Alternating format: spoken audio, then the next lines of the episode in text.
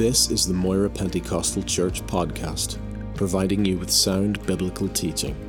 New content will be available every week throughout 2016. We hope you will be encouraged, challenged, and blessed by this ministry.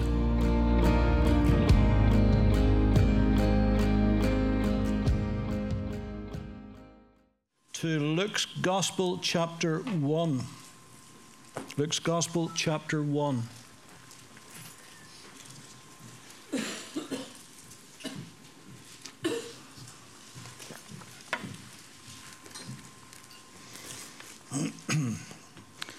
We'll begin reading from verse 5. There was in the days of Herod, the king of Judea, a certain priest named Zacharias of the division of Abijah. His wife was of the daughters of Aaron, and her name was Elizabeth. And they were both righteous before God, walking in all the commandments and ordinances of the Lord blameless.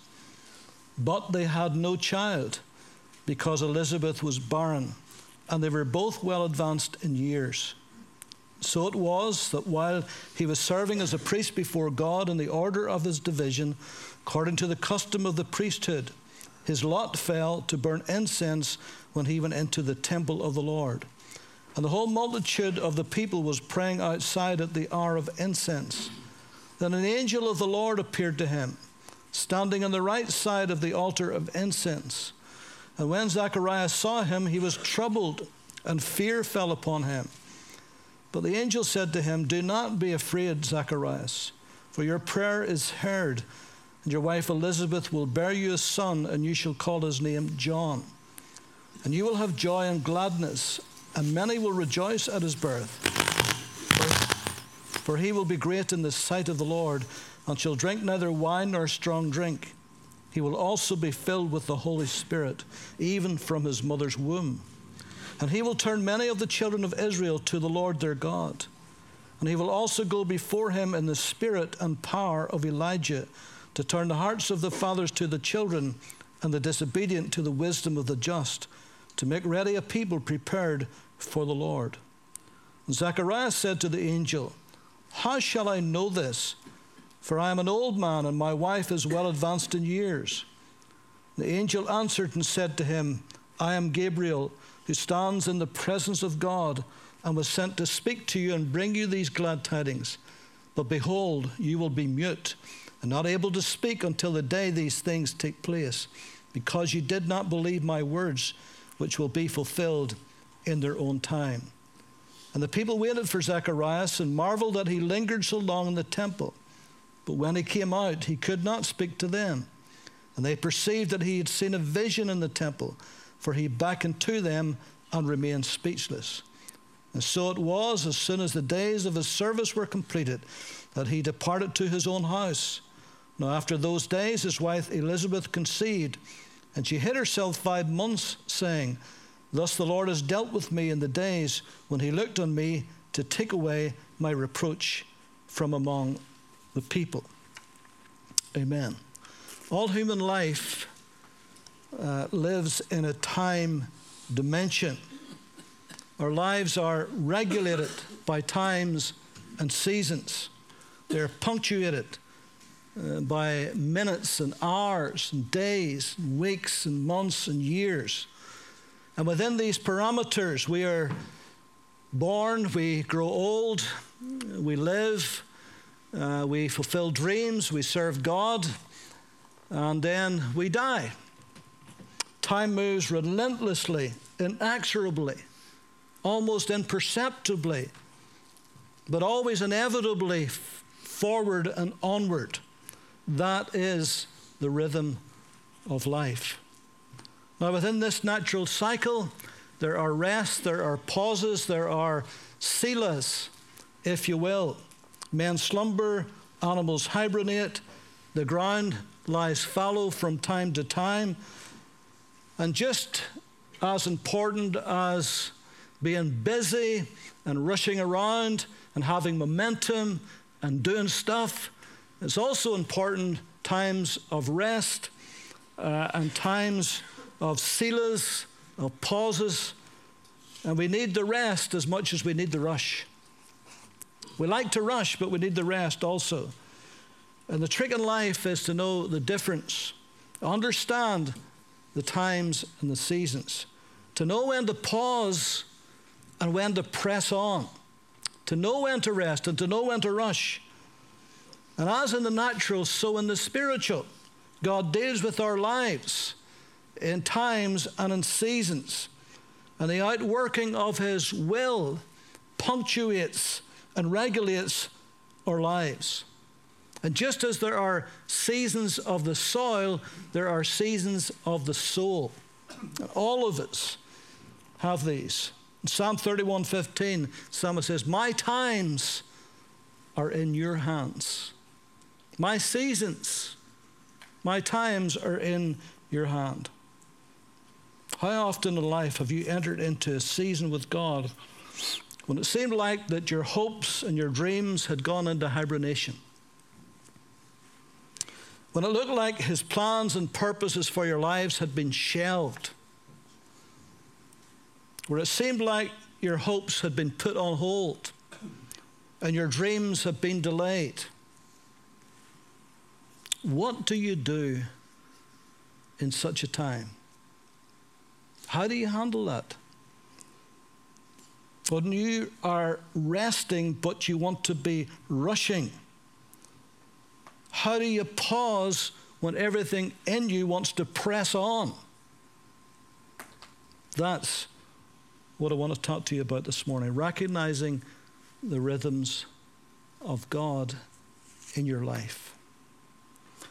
Zacharias and Elizabeth were a special couple. And they had a pedigree. Both of them came from a long line of the priesthood, all the way back to Aaron, the first and great high priest. Elizabeth, uh, her, her very name, uh, Aaron's name is his wife's name is Elisheba. And it is reckoned that that's where Elizabeth came from, Elisheba. And so they had been, he had been a priest and she had married a priest and they had been in the priesthood for a very, very long time. They were old, they were well advanced eh, in years. Now, in Jesus' day, it is reckoned there was about 18,000 priests so far, far too many for them to all to serve at the temple at one time. And so they were divided up into 24 courses. And Zacharias was of the course of Abia, which was the eighth course or the eighth division, as it says.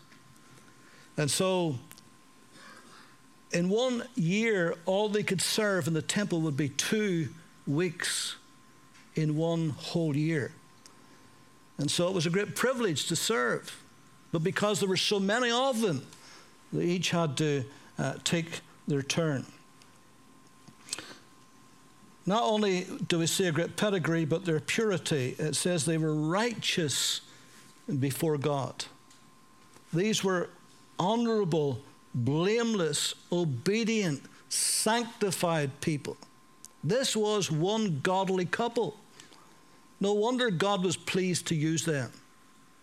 No wonder when God looked down for someone who could usher in the forerunner to Christ that he chose this particular couple. They were exactly the couple that God was looking for. And God does look on the earth and he does look around to see whom he may use. But they had a problem. The problem was that they were childless. Elizabeth was barren. They were well advanced in years, their biological clocks had run down and had stopped, as it were, as far as reproduction was concerned. Barrenness, you must understand, in Bible days uh, was looked upon as God's displeasure. Or even more, that there was hidden sin in your life and that's why you could not conceive. So it was a big issue. It wasn't looked upon as a medical problem, it was looked upon as a spiritual problem. So this was a big issue. And remember the terrible tension that this stigma and shame, because that's what it was in those days, would bring to a family. You remember the, the tensions there was between uh, Sarah and Hagar uh, in the family of Abraham and Sarah.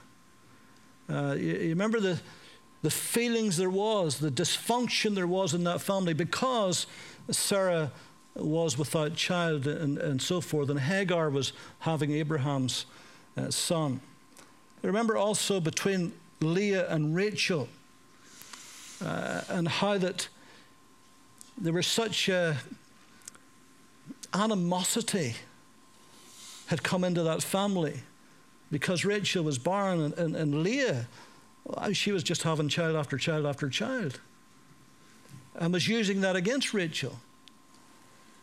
And so you have to understand that in those days it was a big thing. And people looked upon it and frowned upon it. There must be something wrong with you. God is displeased with you. There's, there's sin in your life that you're not dealing with. And yet, and yet we see here that this couple were a righteous couple. They were without blame. They were honorable. They were upright. If ever any couple should have had a child, it should have been this couple. It was their dream. It was what they always wanted. Why wasn't it happening for them? Why couldn't she have a child? They were doing God's will, they were doing God's work. They loved the Lord, they loved the house of God, they served Him faithfully. So, why the barrenness? Have you ever wondered why my dream is not being fulfilled? Well, it seems like God is not answering my prayer. I can see that person getting their prayer answered, to see that dream being filled in that man's life, but, but it's not happening for me. The thing that I want to happen isn't happening. And I'm doing my best, and I love the Lord, and I serve Him, and you know, I, I know there's no secret sin in my life, but so why, why is it not happening for me? Do you ever feel those things? The meter's running, the years are can pass quickly, time seems to be running out. So, what do you do? How do you handle that? Should you keep on believing? Should you keep on praying? Or should you just give up and say, well, maybe the Lord doesn't want that for me, so I just, I'll just let that slide, I'll just let that go past. Let's do what Zacharias and Elizabeth did. What did they do? They continued to serve God anyway. They had served God for years and years and years. And during all that time they were serving, they were hoping and praying and believing and trusting for a child that didn't come. Now, many times believers get to a point where they feel, they may not say it, but they feel God has let me down. It didn't happen for me. And God knew I wanted that, but He didn't give it to me. And sometimes they get angry or cynical or just walk away. I've had enough. I've heard that so many times over the years with people. But this couple didn't. Even though their dream seemingly was not going to be fulfilled, and it looked like God was not going to answer their prayer, they still decided to serve God faithfully nonetheless.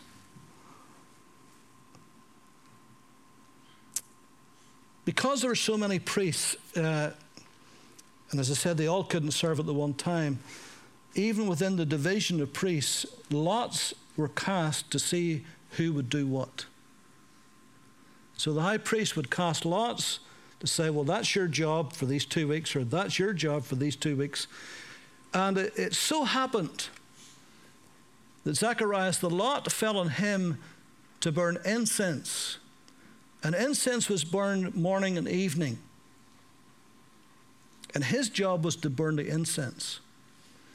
Now, again, you have to understand that the chances of being chosen to do this was very, very slim because there were so many to choose from. So, for the lot to follow him to burn incense was a high privilege indeed. And it was a high privilege for a couple of reasons. Uh, first of all, to get into the holy place. Now, in the temple, there was the outer court that was built on the style of the tabernacle of the wilderness. There was an outer court to serve, but then there was the holy place and the most holy place. And as you go into the holy place, uh, on your right hand side, there would be the table of showbread, where the loaves of bread would be. And on your left hand side would be the candelabra, the seven branch candlestick that was burning with oil night and day. Uh, all these things represent Christ, the light of the world, the bread of life. But then, opposite that, and a little further back, was the golden altar of incense.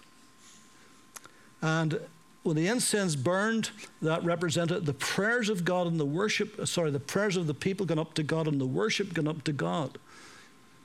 And the next thing beyond that, just beyond the curtain behind the golden altar of incense, was the most holy place that no priest, out of all the 18,000, only one, the great high priest, was allowed to go in there, and that was only once a year. And so, to get to the golden altar of incense was the closest place that any priest was ever going to get to to the most holy place on the face of the earth, where the ark was, and the mercy seat was, and the Shekinah glory of God was. So that's the closest he's going to get. But just to get that close, even once in your lifetime, remember, these priests, almost all of them would never ever get this opportunity to stand before the altar of incense and be so close to the most holy place. So, this was a privilege that God afforded to this man. In a way, I think it was a reward for his faithfulness. He never quit. He never gave up. He never became cynical. He never walked away. He never says, Well, God's not answering my prayer. Well, we can't have children, so God's displeased with me and I'm displeased with him and I don't want to, you know, blah, blah, blah. No, no, not at all. And I think that God honored this man and gave him this wonderful opportunity that he would be the envy of all of the priests. He would be the envy to be able to do this. And so here he is serving God. Never let your dream stop you from doing your duty. God has given us a duty to follow Him, to serve Him. Don't let your dream get in the way of that.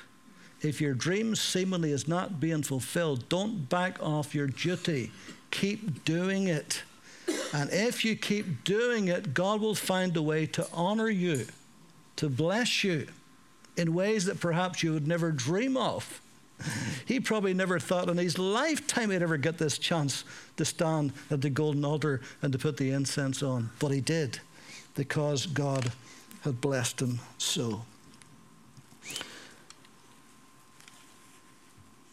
In 1 Samuel chapter 3, uh, you remember how that little Samuel came along, how Hannah had had prayed for Samuel for, for, a, for a man child and how he had came along and, uh, uh, and how that after he had been weaned, uh, she gave him to Samuel, or gave him to Eli, the priest. And just as he was a, a, a boy lying in his bed, God came to him in the night and spoke to him. Uh, and, and told him to say something about Eli that all the ears of Israel would tingle at. This was a big, big thing he was to do. And it frightened him. He was just a boy, and he was going to have to go to the priest and basically tell him that God had finished with the priest. He had finished with that priesthood. It was over. He was so displeased with Eli and his sons. His sons were just rascals who had abused the priesthood. And the priesthood had become corrupt and idolatrous in many cases, and, and God had enough of it. And he chose this little boy to tell Eli the priest his displeasure. Now, the little boy's job was, part of his job was, was to open the doors of the house of the Lord. Doesn't seem like much, but it was his duty. It was his duty. And I'm going to read you a scripture. After God gave him this vision, this dream, this command, this job, after he got this in 1 Samuel 3:15, and Samuel lay until the morning and opened the doors of the house of the Lord. And Samuel feared to show Eli the vision. He lay until the morning, then he opened the doors of the house of the Lord. He did not let his dream stop him doing his duty. He could have been so frightened or so excited that he could have rushed in there to, to Eli and forget about his duty. But no, he did his duty first. Yes, I have a big thing to do. Yes, I have a message to deliver. Yes, it's a major thing I've got to say to this priest, but I got to open the doors of the house of the Lord. That's my job. That's my duty. So I will do that. And then after that, I will go and deliver this message. Continue to serve God anyway. It may not look like God's coming through for you. It may, not, it may seem like He's not answering your prayer, but you make up your mind, I'm going to serve God anyway. Job said, Though God slay me, yet I will trust Him. I shall then come forth as gold. And that's the attitude that we need to have. And so Zechariah and Elizabeth continued to serve God even when it looked like all hope was lost of having their dream fulfilled. And in the natural, it was. Then realize that delay is not denial. Delay is not denial. Do not be afraid, Zacharias, for your prayer is heard. And your wife Elizabeth will bear you a son, and you shall call his name John. In the original, it says, For your prayer was heard. It would seem like that Zacharias and Elizabeth had given up praying that prayer, following that dream, because they looked at everything in the natural. And in the natural, biologically, reproductively, it wasn't going to happen. Who could blame them for giving up on that prayer? And we also probably know that because of his attitude, his reaction to the message of Gabriel.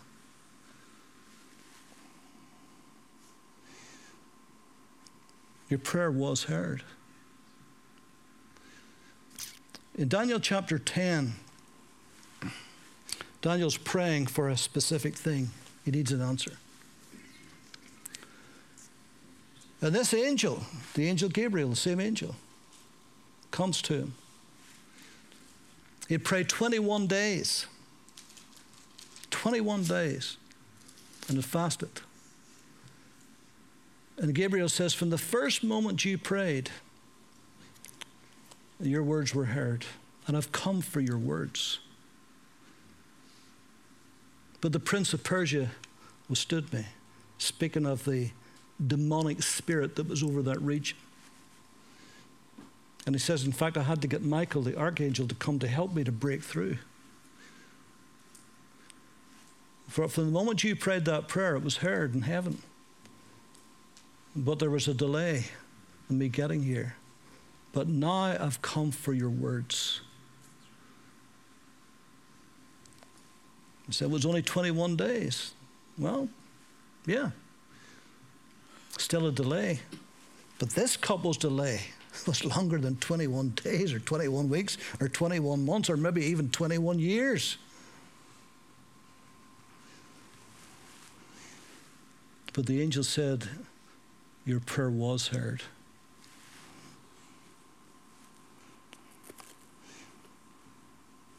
And then look what Zechariah said to the angel, verse 18 How shall I know this?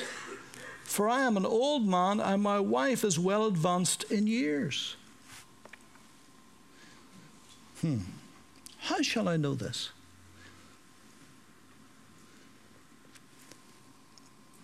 And the angel took that as unbelief. Now, he, you say, but hold on a minute. Did not Mary say something similar to this same angel just a few months later, Gabriel? And she says, how, how, can, how can this be, saying, I know not a man? And yet, Gabriel didn't treat Mary's words as unbelief, but he treated Zacharias' words as unbelief. What's the difference? Mary had no precedent. Zacharias had had precedent for this. Abraham and Sarah was his precedent. And he, he, he knew the story of Abraham and Sarah. I mean, he's a priest all his life, he knows the scriptures. And they were well advanced in years, they were beyond reproduction. And he knows that he knows that Hannah was barren. And yet, in spite of that, and she had a little Samuel, he knows that Rachel was barren. And in spite of that, eventually God opened her womb. So there was lots of precedent for this. It's not as if this was the first time. The scriptures were there, the word was there for him to see, but for whatever reason, he chose to look purely in the natural. And you'd think if an angel came to you, the mighty angel Gabriel with a message, you'd think you'd automatically believe it, but he didn't. An angel caused him to be dumb for the whole nine months till John was born. But you see, Mary had no precedent. No virgin had ever conceived in the history of the world. So her question was not of unbelief. Her question was just simply, I'm not married. How's this going to happen? Which was a fair point to make, wasn't it? And of course, he explained how it was going to happen and so forth. And you know the nativity story.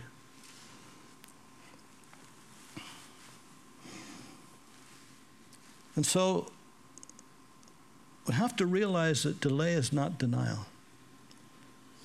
If God delays the answer, you can be sure He's got a purpose in it. There's a reason for it. And we may rack our brains and we may wonder why, and we may be upset and disappointed and all the rest of it. But if we can honestly say, Lord, there must be a reason for the delay, and I'm going to trust you in the delay. Because you know better than I know. And He does. he, thankfully, He does much more than we do. He already sees all our tomorrows. Then you got to trust in the timings of God. For Zechariah and Elizabeth and Abraham and Sarah, it seemed like the child coming was too late. Too late. Past the time of reproduction. Too late. Cannot naturally conceive and give birth. Too late. For Mary and Joseph, it seemed like the child coming was too soon, too early. They were only betrothed. Legally, in a sense, they were married. And they had all the legalities of marriage, but they had none of the benefits of it. They weren't living together. They hadn't consummated their marriage. There never had been a honeymoon. So it seemed like this was too soon. And, as far as Joseph was concerned, it certainly was a massive shock to him, wasn't it? As well as to Mary. But God's timing is always perfect. Always perfect. He doesn't run to man's timetable, He has His own timetable, and we're the better for it. John could not have been born any later, for he was the forerunner. Jesus couldn't have been born any earlier, for he was the Messiah. It was perfect timing because God knows all things. hundreds of years after the prophets spoke, hundreds of years, Christ was born, Galatians 4 4. But when the fullness of time had come, God sent forth a son born of a woman, born under the law. When the fullness of time had come, God had a moment, He had a time, and it had to run its course. And God was not about to change it for anybody. There's a fullness of time. Now remember, this is the first time God had spoken to anybody in Israel for 400 years. A long, long time for a nation to wait to hear from heaven. A nation that had all the prophets and all of the scriptures. But for 400 years, heaven was silent. Not a peep from heaven. And then suddenly, suddenly, while Zacharias is putting the incense on the golden altar, suddenly the mighty angel of God appears at the right hand side of the altar and speaks to this man. First time in 400 years. But it was the right time. The forerunner was to come, the Messiah was to follow quickly afterwards, all in God's time, and it was the right time. Why the right time? Because it had been a very turbulent world. And the Romans now ruled almost what was the then known world. And not only that, they had ruled for a long time, and they had what was called the Pax Romana, the Roman peace. It was an enforced peace, but a peace nonetheless, because very few would have rose up against the might of Rome. And not only that, that they were master road builders. They built great roads, some of them hundreds of miles long, for their armies and then for trade. And so suddenly a whole empire is opening up because Christ's gospel is going to have to go to the ends of the earth. And it was going to be easier to do that in the Roman Empire because of the roads that they built and the viaducts and the aqueducts and the sea lanes and the trade routes was opening up. You remember when Pilate crucified Jesus. You remember the thing he put in the, uh, the title he put above the cross? Jesus of Nazareth, the King of the Jews, written in Hebrew and Greek and Latin. The three great languages of the day, representing almost all of the then known world. So, this was the perfect time for the Messiah to come the perfect time for the forerunner to be born to usher in the Messiah. And if God's got a perfect time for the big things, He's got a perfect time for the little things. And He's got a perfect time for you and a perfect time for me. And the trick is to trust Him for His timing. And that's what they had to do. Moses was born at the perfect time. It didn't seem like it because a Pharaoh had risen up who knew not Joseph.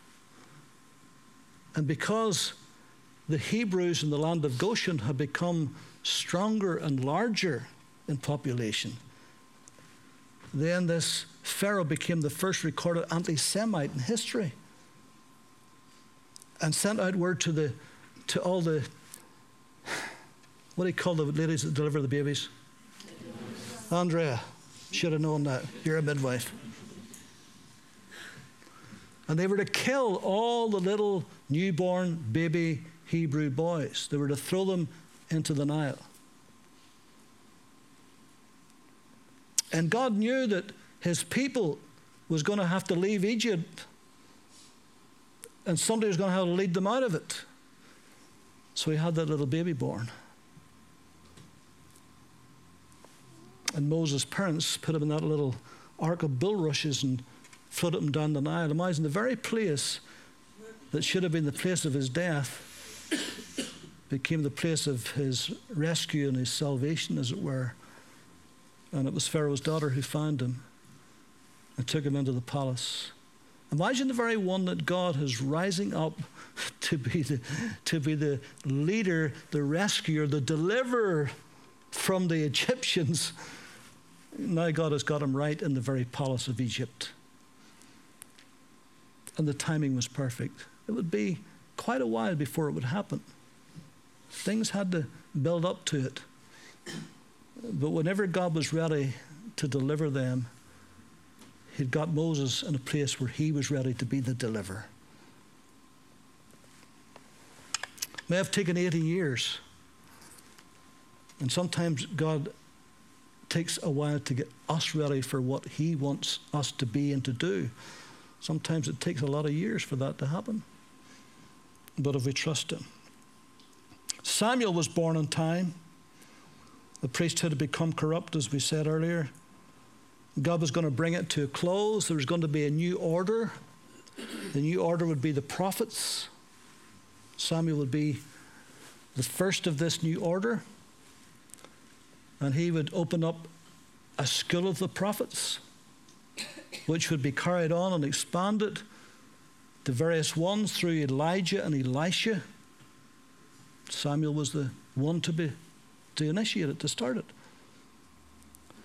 And you remember how Hannah and Elkanah, his mom and his dad, how that each year they'd go up to the temple, and Elkanah had another wife, Peninnah, and every time they'd up to the temple to make their sacrifices, Peninnah would really, really round on Hannah and torture her and say the most unkind things to her because she was barren. Uh, and, and that particular year had just got to a height that she was just broken. Uh, and she was just sitting in the corner, just her only her lips were moving. There was no sound coming out. It was just in her belly. She was just crying unto God. And Eli, the priest, thought she was drunk. And she said, "He said, you're drunk, Mrs." He said, "I'm not drunk, sir. I'm crying unto God. I, I, I, I want a man child." And, and if God gives me a man child, I'll give him back to God to serve him all the days of his life. And Eli says, Go home. God will give you a man child. And she did, and he did. And nine months later, little Samuel was born. And about three years later, when she had him weaned, she took him back to the temple and said to Samuel there, and we had a promise to God that it would lend him to the Lord all the days of his life. what a sacrifice. And he, no razors to come to his hair. He wasn't to touch wine or strong drink. He was to be a Nazarite all the days of his life. To be a Nazarite, he could be a Nazarite. He could choose to be a Nazarite for six months if you wanted. But there's a few people in the Bible. Samson was another one, by the way, that was a Nazarite all the days of their life from the day they were born. And it was just the right time. Here he is, as that little boy in the temple, and suddenly God's starting to use him. He's starting to be a prophet. Prophet's not just a foreteller, but a forth teller. And he would speak to the priest, he would forth tell God's message. See, God knew that the time was coming whenever the people would no longer want a theocracy, they wouldn't want God to directly rule over them. They'd want a monarchy, they would want kings like other nations. And they cried unto God and said, Give us a king like other nations. Samuel says, Don't do this. It's wrong. No, no, we want a king like other nations. Okay. God says, I'll give him a king. And he gave him Saul. And Saul wasn't a good king. In fact, he gave him lots of kings, and most of them were not good kings.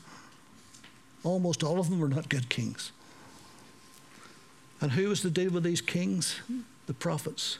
It would be the prophets who would stand up and deliver God's message to the kings and to the kingdom. So Samuel was born in the perfect timing of God.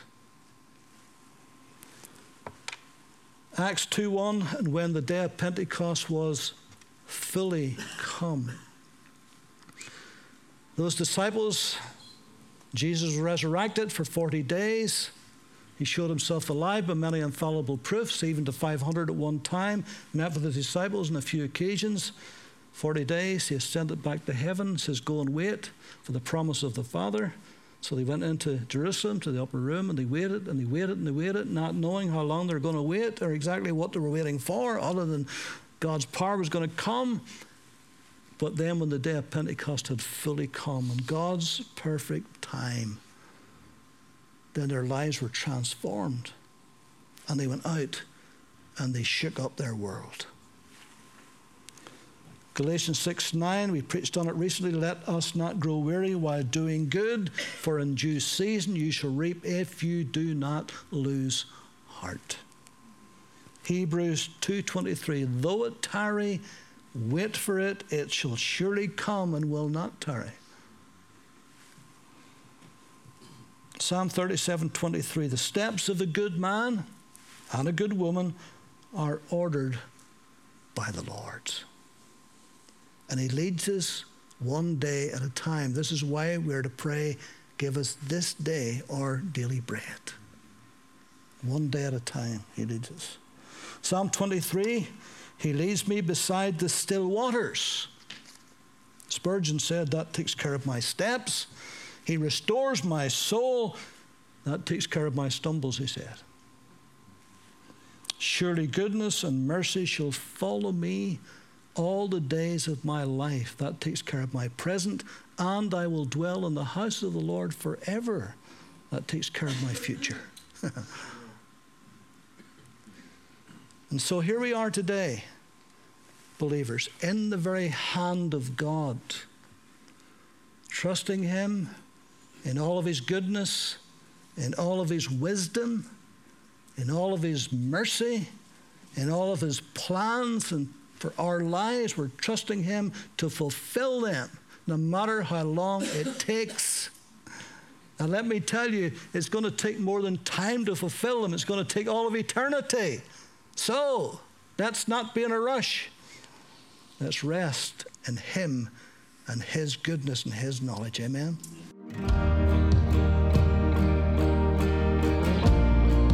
Thank you for listening to this podcast.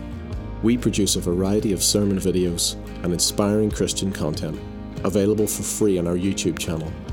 Just go to YouTube and search Moira Pentecostal or visit our website for more information www.mpc.org.uk.